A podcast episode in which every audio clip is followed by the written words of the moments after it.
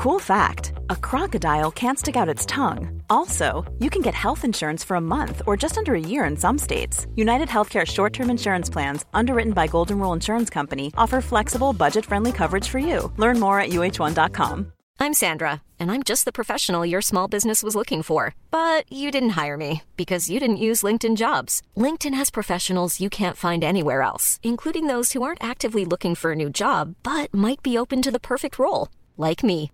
In a given month, over 70% of LinkedIn users don't visit other leading job sites. So if you're not looking on LinkedIn, you'll miss out on great candidates like Sandra. Start hiring professionals like a professional. Post your free job on linkedin.com/people today.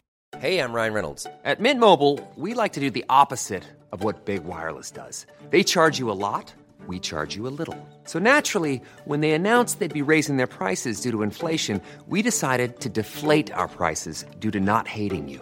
That's right. We're cutting the price of Mint Unlimited from $30 a month to just $15 a month. Give it a try at mintmobile.com slash switch. $45 upfront for three months plus taxes and fees. Promo rate for new customers for limited time. Unlimited more than 40 gigabytes per month. Slows. Full terms at mintmobile.com.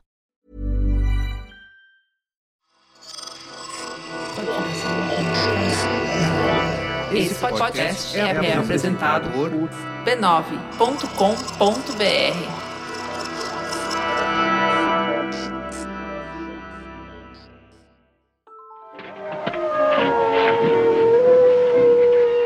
Imortalizado pelo cinema moderno, o lobisomem surge no folclore como uma pessoa que pode se transformar em um lobo.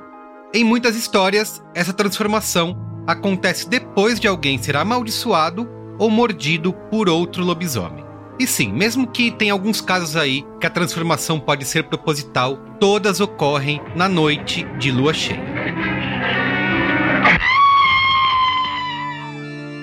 O conceito de lobisomem foi difundido no folclore europeu e está presente em muitas histórias relacionadas a uma visão cristã de contos locais. Esses contos se espalharam com o colonialismo e foram se desenvolvendo paralelamente à crença em bruxas, que rolou principalmente no final da Idade Média até o início do período moderno. Foi com menos intensidade que as conhecidas caças bruxas, mas perseguições e julgamentos de lobisomens também existiram no século XV. Esses verdadeiros tribunais do sobrenatural se expandiram por toda a Europa durante quatro séculos. Essa hipotética capacidade de se transformar em lobo se chama licantropia e envolvia até acusações de montar ou encantar esses animais. Um dos casos mais famosos de licantropia é de Peter Stump, um agricultor da Alemanha acusado em 1589 de ser um assassino em série e canibal. Peter Stump foi apelidado de lobisomem de Bedburg, e os documentos de seu julgamento foram encontrados em 1920 pelo clérigo Montag Summers, incluindo aí muitas declarações de vizinhos que teriam inclusive testemunhado os crimes. O clérigo incluiu o julgamento de Stump no livro O Lobisomem, que tenta ser aí uma espécie de estudo dessas criaturas, mas sob uma ótica cristã, claro.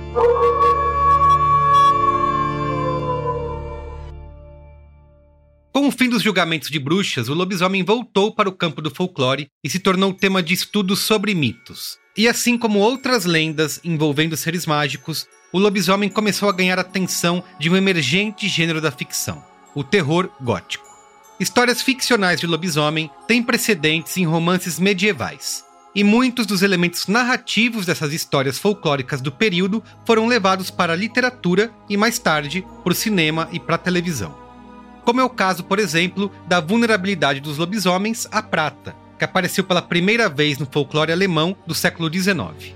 A tal bala de prata, essa clássica característica das histórias de lobisomem, foi introduzida por romancistas em contos sobre a besta de Gebaldin, um lobo monstruoso que teria aterrorizado o centro-sul da França entre 1764 e 1767. Existe até um monumento que está lá no vilarejo de Alvers, no sul da França, que exibe a besta de Gevaldin sendo enfrentada por Marie-Jeanne Valette, que ficou conhecida como a donzela de Gevaldin.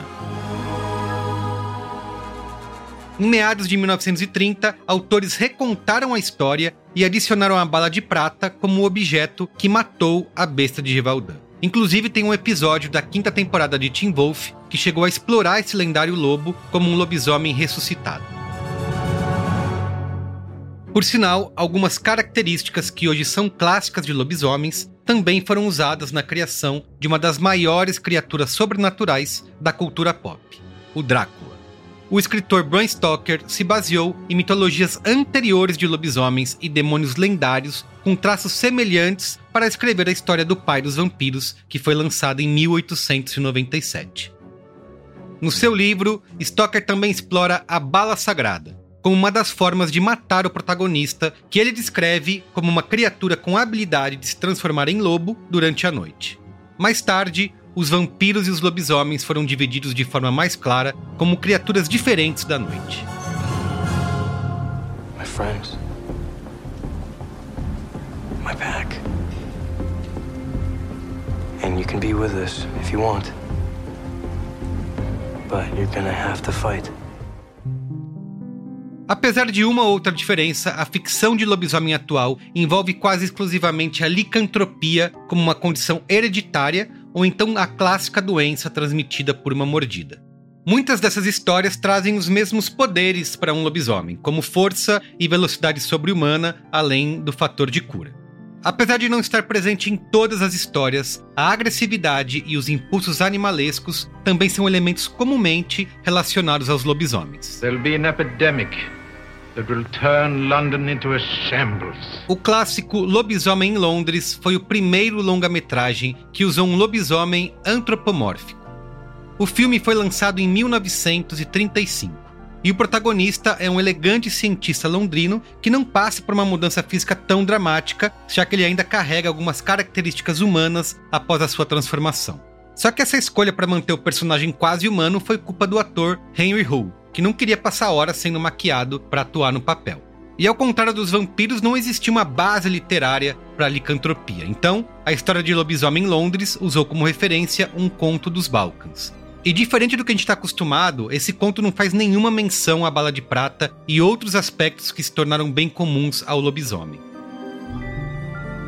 Apesar de Lobisomem em Londres ser o precursor, foi o filme O Lobisomem de 1941 que realmente elevou a popularidade da criatura. Um dos principais motivos para o sucesso do filme foi a maquiagem assustadora e convincente do ator Lon Chaney Jr. Além de ajudar a popularizar o personagem, a produção de O Lobisomem também é um marco no gênero porque adotou a vulnerabilidade à prata pela primeira vez nos cinemas. A lua cheia é sempre lembrada como um fator importante para a transformação de um lobisomem, né? Mas ela só se tornou parte generalizada da mitologia no século XX. O filme Frankenstein contra o Lobisomem, de 1943, foi o primeiro que apresentou o efeito dessa transformação nos cinemas. Falando em transformação icônica, a sequência de um lobisomem americano em Londres também é extremamente marcante para o cinema de lobisomem. Além de apresentar todos os elementos tradicionais do terror, o filme de 1981 ainda abre espaço para um humor mais cômico, seguindo aí um caminho diferente dos grandes sucessos cinematográficos do gênero até então. Jesus Christ! Without a. God! Fire! Oh, oh, I'm burning up! Oh! Seguindo os passos de outros personagens clássicos do terror, o lobisomem também foi levado para histórias voltadas para um público mais jovem, especialmente adolescentes. Isso porque, sem dúvida, a criatura pode ser usada como uma analogia perfeita para as transformações corporais e emocionais do período da adolescência. O primeiro a misturar esses dois grupos foi I Was a Teenage Werewolf, um filme de terror de 1957, estrelado por Michael Landon como um adolescente problemático. Só que um dos maiores clássicos dessa mistura é o filme Teen Wolf. A produção, protagonizada por Michael J. Fox, foi curiosamente lançada no Brasil com o título O Garoto do Futuro. Sim, é um nome nada a ver. As distribuidoras queriam apenas surfar no sucesso de De Volta para o Futuro, que tinha o mesmo Michael J. Fox como protagonista. For Michael J. Fox, life hasn't been easy. Hello. Hi. I'm going through changes. His voice is changing. Give me a keg of beer. Is there anything wrong with me? He's got hair on his chest. O título não diz nada mesmo sobre o filme, já que a história é de um estudante do ensino médio cuja vida normal muda quando ele descobre que é um lobisomem.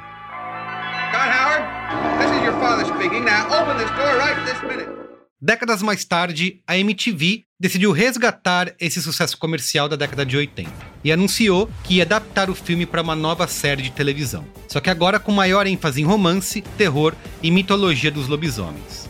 Assim nasceu a série Teen Wolf.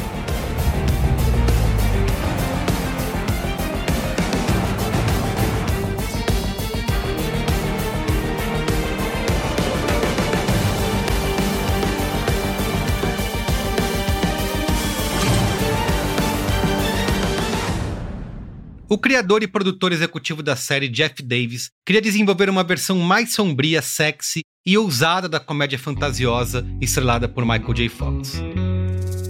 Dessa forma, a série Teen Wolf não é uma continuação exatamente do filme, mas ainda assim ela contém alusões à produção cinematográfica que a inspirou.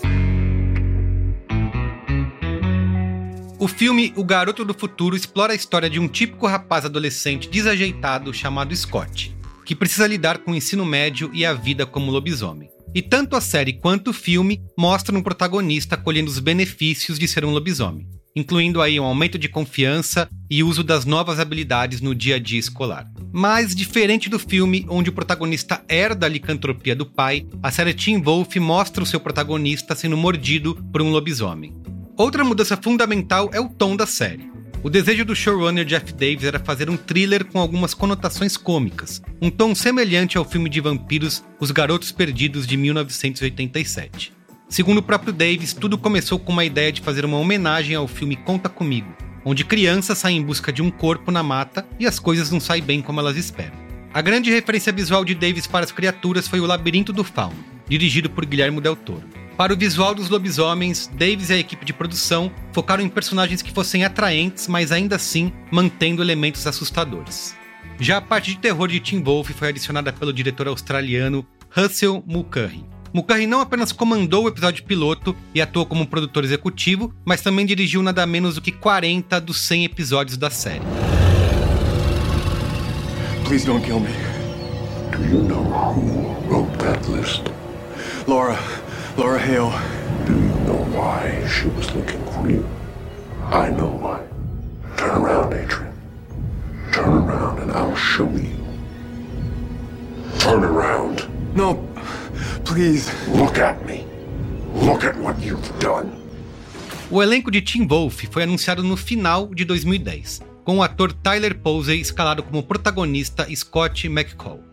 Scott também é um estudante do ensino médio que, após ser mordido por um lobisomem, começa a notar que está mudando. O elenco ainda conta com Crystal Reed, que assumiu o papel de Alison Argent, uma garota nova na escola que se sente atraída por Scott, e Dylan O'Brien como Styles, o melhor amigo do protagonista. Tyler Hoechlin atua como Derek Hale, um garoto local que na verdade se revela um lobisomem cruel e predatório. Já Colton Haynes entrou para o elenco como Jackson Whitmore, o companheiro de time de lacrosse e rival de Scott, enquanto Holland Holden assumiu o papel de Holden, a popular e controladora namorada de Jackson. A produção também contratou o compositor Dino Meneghin para fazer a trilha sonora dos 12 episódios da primeira temporada.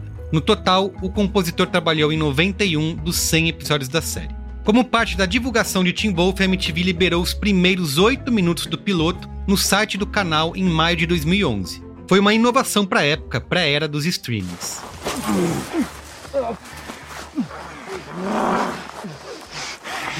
Ethan, I always forget. How many bones in the human body? I don't know. Let's count. Tanto o sucesso de público como de crítica permitiu que a terceira temporada de Teen Wolf fosse aprovada com mais episódios, somando 24 capítulos no total. Inclusive, o Brasil é um dos países onde Teen Wolf mais fez sucesso. Segundo o ator Colton Haynes, essa paixão dos brasileiros contribuiu muito para a popularidade da série. Quando Teen Wolf chegou ao fim após seis temporadas, os fãs da série sempre desejaram e acreditaram que a história poderia ter uma continuação. Foi assim que, em setembro de 2021, a Paramount encomendou um filme da série exclusivamente para o seu serviço de streaming, o Paramount Plus. Intitulado Teen Wolf The Movie, o longa traz de volta quase todo o elenco original da série, com Russell Mulcahy na direção. Em visita recente ao Brasil durante a CCXP 2022, Colton Haynes e Shelley Hennig comentaram sobre como os fãs brasileiros sempre foram entusiasmados com Teen Wolf. They said come to Brazil, so we So came we to came. Brazil.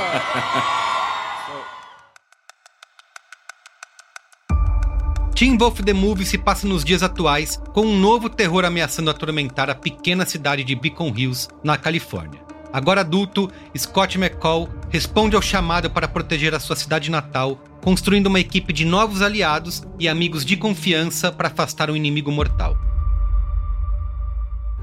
O criador da série, Jeff Davis, que atua como produtor executivo e roteirista do filme, comentou que os personagens seguiram o crescimento e amadurecimento dos atores porque alguns começaram a estrelar a série como adolescentes há quase 12 anos.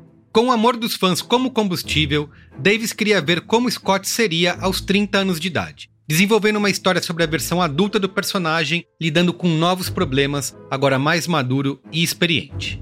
Já disponível no Paramount Plus, Teen Wolf The Movie chega para os fãs matarem a saudade desse universo e descobrirem o que aconteceu com seus personagens favoritos. E aqui no Cinemático, a convite do Paramount Plus, vamos conversar sobre o que o futuro reserva para a franquia. I have someone who has a special talent for these kinds of things. We call him the Alpha. Right, like a dog. No, like a wolf. Então vamos lá, vou conversar aqui com Júlia Gavilã. E aí, Júlia, tudo bem? Tudo bem, tudo na paz. Só o calor. E Alice Aquino. Oiê. Muito bem, estamos aqui com duas conhecedoras especialistas do nosso tema de hoje aqui nesse cinemático Teen Wolf. Eu quero que vocês me contem como que vocês descobriram essa série nesse período aí, né, de 2011 a 2017, né, que ela foi exibida, uma série da MTV. Então, bons tempos, né? Bons tempos de Brasil Hum, era outra Tempos era. mais simples. Isso, tempos mais Mas eu Exato. quero só esclarecer que, Ah. na verdade, a especialista mesmo é a Alice. Ah, muito bem. Ela é a verdadeira especialista, a apaixonada verdadeira especialista. É bom esclarecer. Dividir, eu gosto muito, mas ela é um outro nível, Pessoa entendeu? ideal pra conversar com a gente. Ideal pra estar aqui.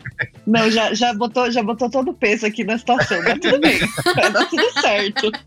Vai dar tudo certo. Conta aí, Alice, qual os motivos dessa paixão? Cara, eu comecei a assistir a série é, em 2011 mesmo. Então eu acompanhava a série ao vivo quando ela saía. E eu acho que. A Júlia até fez uma brincadeira, né? Tempos mais simples, mas eu acho que a forma que a gente consumia séries e filmes naquela época era muito diferente da forma que a gente consome hoje com os streamings, né? E não só não só com, enfim, o streaming que agora é mais fácil, né, de você consumir séries e tal, mas também com esse negócio do lançamento semanal, que agora, né, tudo a maior parte das séries, é, os episódios saem no mesmo dia e tudo mais. Então, naquela época, é, era realmente era um episódio por semana. A gente tinha hiatos no meio da temporada, então, tipo assim, acabava num, num gancho que você tinha que ficar esperando quatro meses pra saber o que tinha acontecido. Então, eu acho que era uma experiência muito diferente da experiência que é consumir série hoje, né? Tipo, então, eu, óbvio, sempre gostei muito de coisa sobrenatural, né? Sou, cria sou criada de Crepúsculo, entendeu? The Vampire Diaries, todas essas coisas. Mas Sim, Teen Wolf sim. foi, foi... Porque os lobisomens sempre foram uma coisa que eu sempre gostei muito das criaturas sobrenaturais, de uma forma geral, né? Eu sempre curti muito.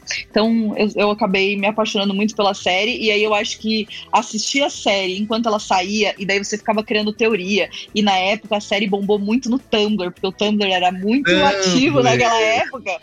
Então, era tipo assim, era todo dia no Tumblr, ficava vendo o GIF da série, ficava criando teoria, ficava pensando o que, que ia acontecer. Era, era uma experiência de consumo 360, entendeu? Você Sim. nunca não estava pensando sobre a série. E aí eu acho que a obsessão era só, é só uma consequência dessa forma de consumo. Sim, assim, você como é, fã de sobrenatural e, de, e dessas histórias, o que que Tim Wolf tinha de trouxe de diferente? Dá pra dizer algum algum tipo de conceito de fantasia aí que a série tenha conseguido mostrar aí ao longo dessas seis temporadas? Olha, eu acho que pra mim o que destaca Teen Wolf, né? Tipo, é, é uma das séries que tá no meu top séries da vida, assim. E eu acho que o que destaca é que ela é uma série que consegue trazer relações humanas de uma forma muito legal. Então, todos os personagens são muito legais e você se importa muito com eles, além do elemento sobrenatural, né? Então, óbvio que o elemento sobrenatural é importante, óbvio que a história dos lobisomens, que todos os dramas deles, tudo isso é muito, é muito intrínseco à história, né? Eu acho que não dá para existir um sem existir o outro, mas eu acho que a forma com que eles colocam os personagens e o fato de que o elenco de fato era muito amigo, então isso tudo transparecia muito na série. E aí eu acho que para mim é isso que faz a grande diferença nessa série, faz ela se destacar das outras para mim. Tinha um elenco formado por adolescentes, né? Que eu acho que, assim como outros tipos é, de histórias do gênero, né? Você citou Crepúsculo, assim, que acho que ajudava a trazer um charme diferente, né? E, assim, são eu não fazia ideia de como que a série era tão querida pelos brasileiros, né? Eles estiveram presentes na CCXP recentemente e, e, até eles falam isso, né? Que o Brasil é um dos grandes responsáveis pelo sucesso da série, pelo filme existir agora. O que, que você acha que fez com que o brasileiro, em, em especial, tivesse se ligado tanto à série aos personagens assim? Tem algum, algum tipo de explicação? Cara, eu acho que a gente só é muito apaixonado mesmo, né? Então, tipo, a gente é meio, a gente é meio obcecado pelas coisas. Então eu acho que isso, isso reflete muito, né? E, e, é isso que eu falei. A série ela sempre foi muito grande no Tumblr, principalmente, né? É, eu acho que até hoje eles ainda mencionam bastante isso sobre como o Tumblr foi essencial para realmente colocar a série nesse patamar que ela tá. É, é, isso que você falou. Era uma série da MTV, uhum. tipo. Não era um canal que já era conhecido por séries, não era uma coisa. Tipo assim, a MTV fez três séries de ficção, eu acho, quatro séries de ficção, é, todas elas com essa pegada adolescente e tal.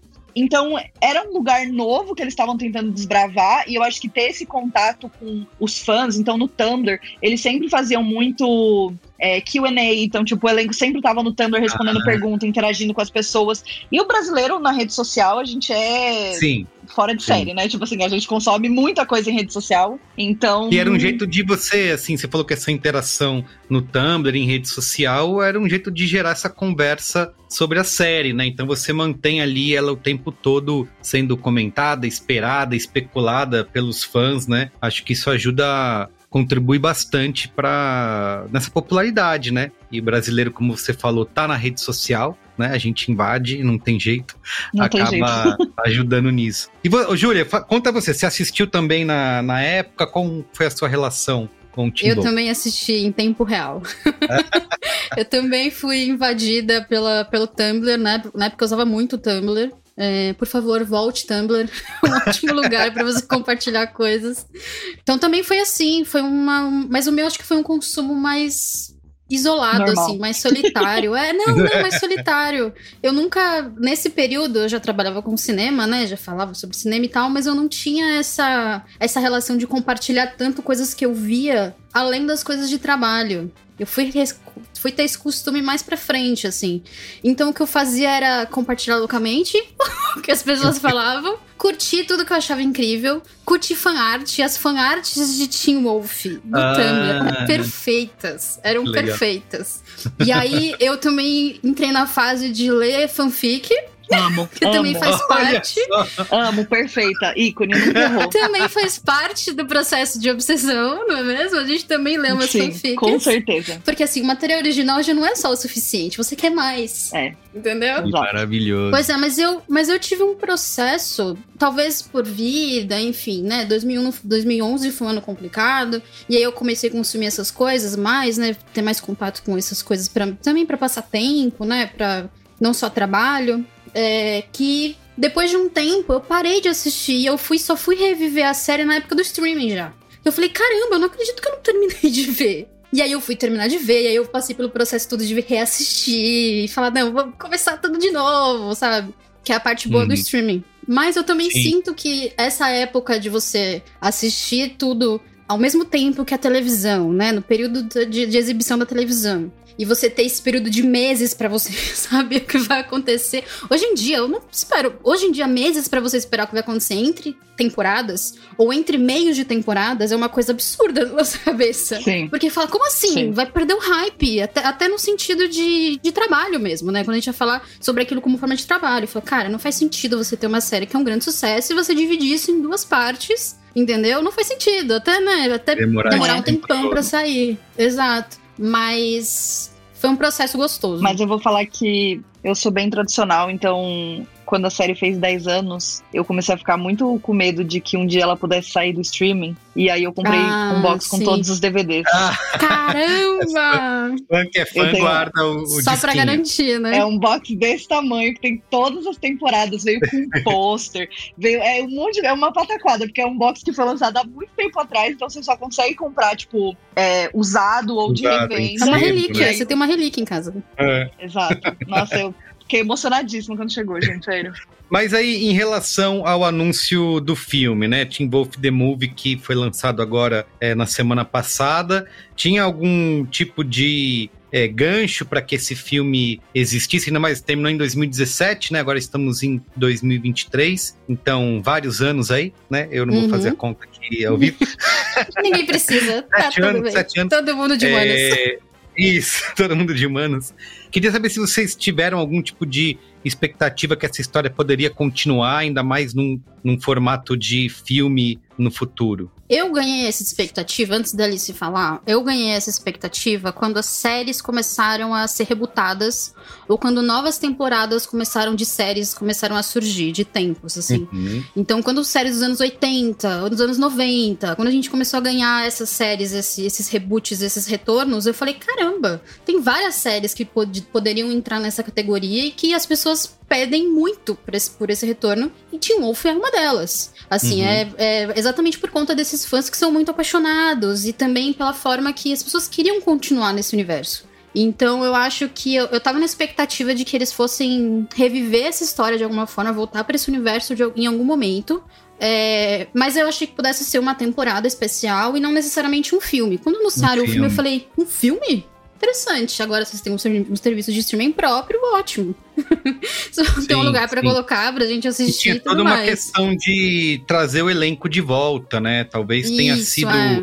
a opção por um filme, né? Tenha ajudado a isso. Mas você não vai. Como que você vai É. trazer toda essa galera de novo pra fazer uma temporada inteira? E talvez um filme seja a maneira é, É. mais possível de conseguir fazer isso, É, né? e faz sentido mesmo. É. é. E você, Alice? Cara, desde que a série terminou, eu acho que o maior rumor que existe é de que Teen Wolf vai ter um filme. Desde sempre, desde É sempre. Os, ato- os atores, eles sempre estavam no Twitter falando, nossa, já pensou um filme? Então, tipo assim, eles sempre estavam falando É disso. tipo Eu Friends, que- né? Então, né? É, uma hora volta. Friends. Um dia vai ter. Eu acho que quando a série acabou, o Jeff Davis, que é o produtor, ele sempre falou muito sobre como ele ainda achava que tinham histórias pra serem contadas dentro daquele universo, né? Por mais que a série tenha tido um final, tenha sido uma coisa fechada, não foi uma coisa assim, ah, foi cancelada, ninguém sabe o que aconteceu e precisava ter um final.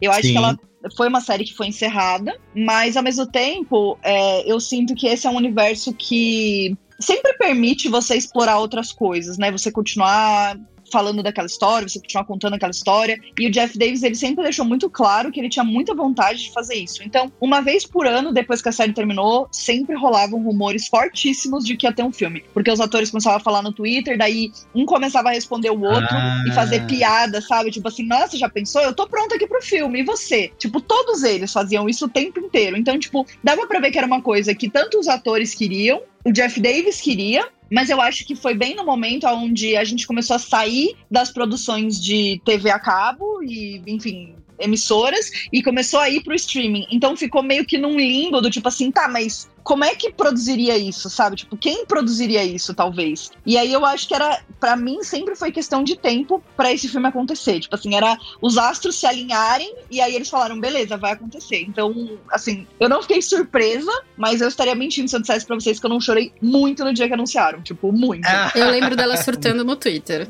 Eu lembro perfeitamente eu do dia que ela surtando no Twitter. Eu fazia uns stories, eu não conseguia falar o que estava acontecendo. E as pessoas falavam, pelo amor de Deus, o que, você tá passando bem? Tá tudo bem? O que, que aconteceu? E eu só chorava, não conseguia, eu não conseguia explicar. Eu fiquei sentado, tipo assim, 40 minutos no sofá e eu chorava, chorava, chorava, falava, meu, eu não acredito que isso tá acontecendo de verdade. Foi sinistro, foi surreal. Muito bom.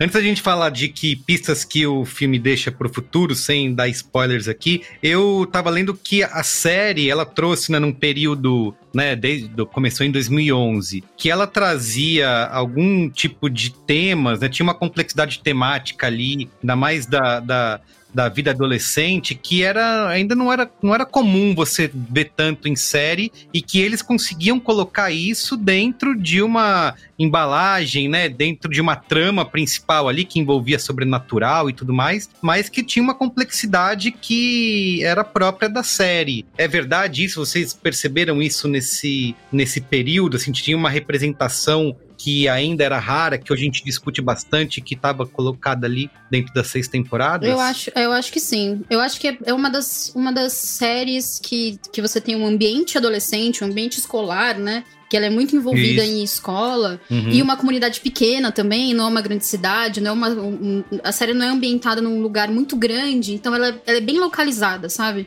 É, o que também ajuda a desenvolver as histórias e tornar e você acreditar que aquele sobrenatural é possível dentro daquele contexto. Eu acho, na verdade, que assim eu, é uma das poucas séries que eu assisti nesse período e até antes disso que não eram séries muito jovens, sabe? Séries muito para muito jovens, adolescentes muito jovens, tipo uns 14 anos e tal. Eu acho que essa é uma das séries que eu mais acreditei que aquelas pessoas eram adolescentes e que estavam vivendo situações adolescentes e que elas se comportavam como adolescentes e não só isso, que elas elas resolviam situações com a cabeça de um adolescente, e não com a cabeça de um adulto roteirista que tá escrevendo aquela história. Então acho que essa é a parte mais, mais, mais interessante desse ambiente adolescente. Você acreditar que essas pessoas são adolescentes. Até porque, como uhum. você mesmo disse, algumas, alguns ali realmente eram adolescentes, né? No começo, exatamente. Então acho que essa é a parte mais legal. E, e, e, claro que tem um ambiente sobrenatural, né? É, que também é uma parte fascinante da história. Especialmente porque eles tiveram muito cuidado de colocar coisas, elementos é, e histórias que envolvem o ambiente sobrenatural, o ambiente né, do gênero lobisomem, vamos dizer assim, que são histórias baseadas em, em outras histórias, de, em lendas, em coisas. Não é só jogada. Hum. Tipo, ah, vamos criar aqui uma, uhum. uma, entendeu? Um grupo de lobisomens, aí a gente vê essas pessoas entrando num conflito, que é o que a gente já espera, e um conflito entre aspas do bem e do mal, mas o que é bem e o que é mal. Eu acho que isso também é legal na série, porque você nunca sabe exatamente se aquilo é 100% bom ou se aquilo é 100% mal. As coisas mudam, invertem durante, durante a, a, a, série, a história da série, as seis temporadas, né? Então tem gente que você acha que você não gosta porque é uma pessoa que pode ser que é ruim, mas que à medida que a série vai avançando, essa pessoa muda de lugar. E aí ela já, já vai para um outro caminho, dependendo do que, né? Do decorrer da história. Então, eu acho que é, essa mistura entre a série adolescente e a série sobrenatural, e o, né, a temática adolescente, a temática sobrenatural, funciona muito bem. E nem sempre funciona. Às vezes ou é muito uma coisa ou é muito outra. Nesse sentido, uhum. eles conseguem ser bem, Sim. sabe? Bem honestos nessa divisão. Equilibrados. É. Sim, eu, eu concordo. Eu acho que é muito isso. O fato deles serem adolescentes, de fato, né? Deles serem super novos, é, para a maior parte dos atores era primeiro papel, segundo papel no máximo, assim. Uhum. Então, isso faz muita diferença, né? Inclusive, o Tyler Pose, que é o Scott, ele comentou, acho que numa Comic Con que ele foi, que essa seria a primeira vez que ele estaria interpretando o Scott e o Scott seria mais velho do que ele é na vida real. Que ele ah. sempre foi mais velho do que o Scott, mas dessa vez o Scott ia ser mais velho do que ele. Então dá para ver que, tipo, existe uma relação muito próxima dos atores com os personagens, é, principalmente por ser, às vezes, o primeiro personagem é, de longo termo, né, que eles, que eles deram vida. Então, tipo assim, eles ficaram seis anos com aqueles personagens, eles cresceram com aqueles personagens. Então, eu acho que isso, né, faz muita diferença. Mas eu acho que a série, ela traz algumas coisas que a gente ainda não tinha visto tanto em séries adolescentes, principalmente em relação à saúde mental e a relação com a família, né? Eu acho que uma coisa que é muito legal na série é que os pais, eles são muito presentes, mas não de um jeito não de um jeito burro, entre aspas, né? Porque às vezes em série adolescente é aquele pai que, tipo, não presta atenção, o pai nunca sabe o que tá acontecendo. Que Sim. você assiste o negócio e fala, mas cadê o pai dessas crianças, sabe? Assim, pelo amor de Deus, alguém, sabe? Tipo, Ninguém percebeu que eles foram uma floresta ver metade de um corpo, sabe? É. exato, exato. E eu acho que aqui o legal é que os pais eles são muito intrínsecos na história, né? Então, entre os personagens principais, é, dos nossos três, de três dos nossos protagonistas, né? O Styles, o Scott e a Alison, os pais eles estão intrínsecos à história sobrenatural. Então, logo no começo da série, é, alguns dos pais já sabem da parte sobrenatural, então eles ativamente ajudam ou atrapalham, né? Depende aí do pai que a gente tá falando. E eles vão descobrindo e eles vão apoiando os filhos naquela situação. Então, os filhos começam a pedir ajuda para os pais. E os pais Uhum. têm a oportunidade de serem pais mesmo numa situação sobrenatural.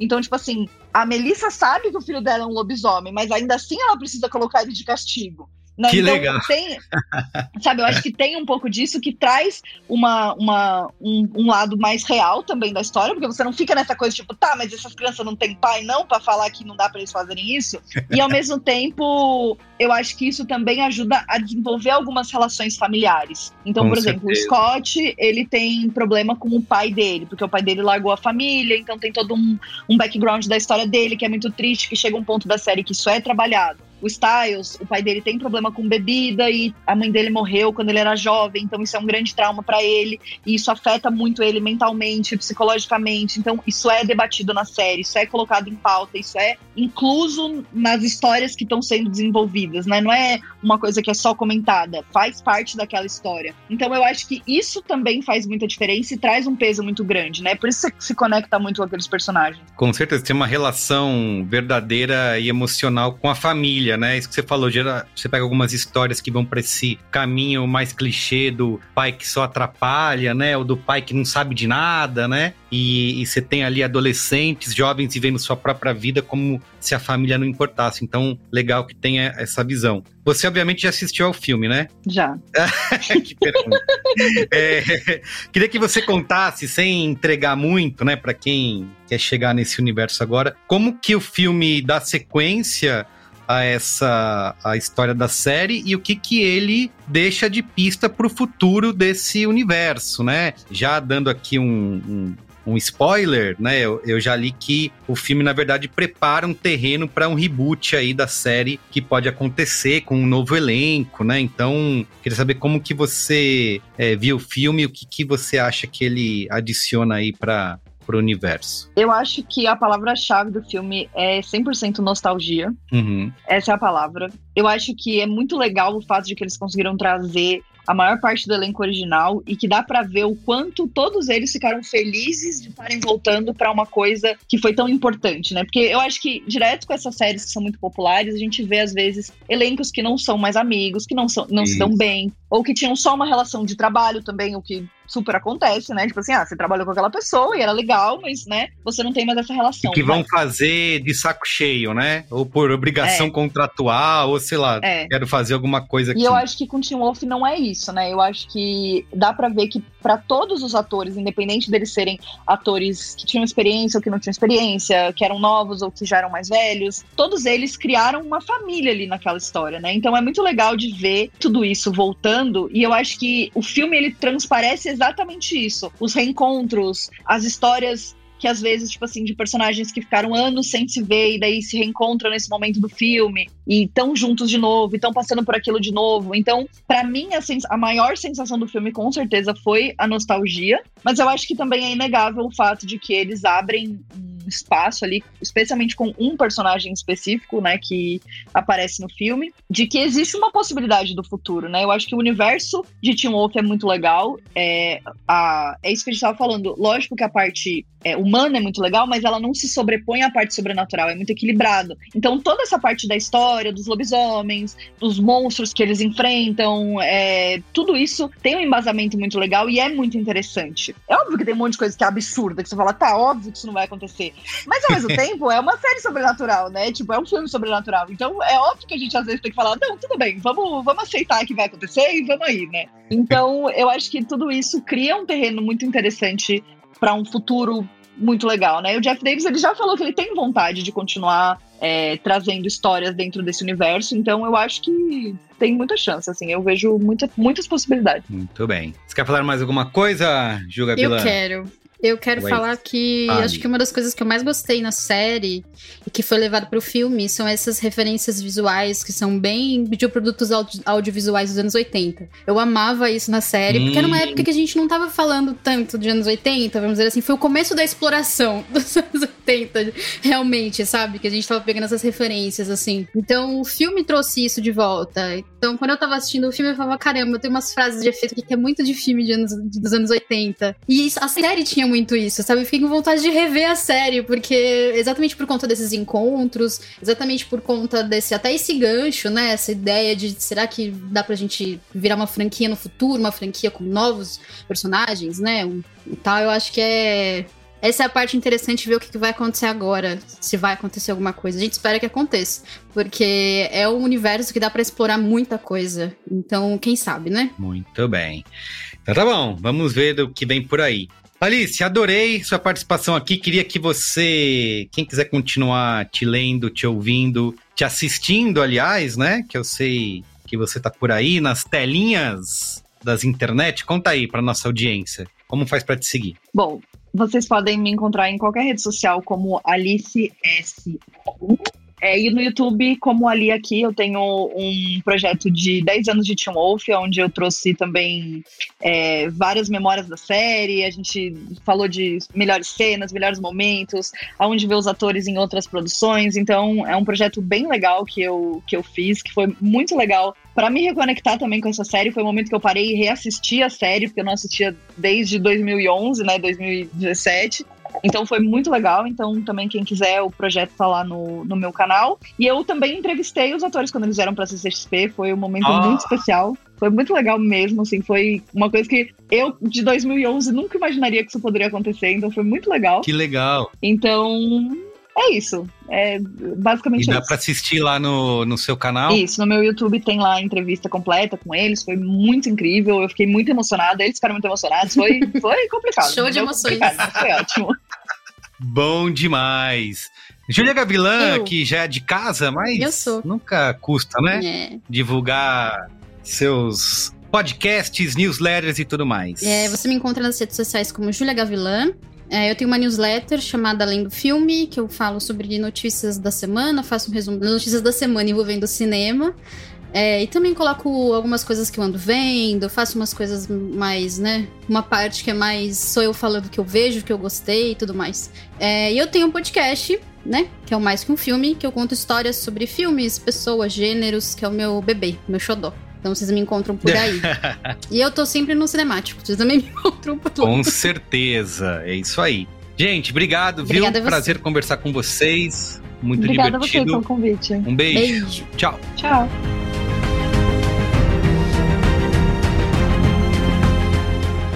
Então é isso, esse episódio fica por aqui. Lembrando que o Cinemático é uma produção B9, apresentado por mim, Carlos Merigo, com produção de Alexandre Potashev. O roteiro foi de Júlia Gavilã, edição e sonorização por Gabriel Pimentel, atendimento e comercialização por Camila Massa, tá? Manda e-mail pra gente no cinemático.b9.com.br.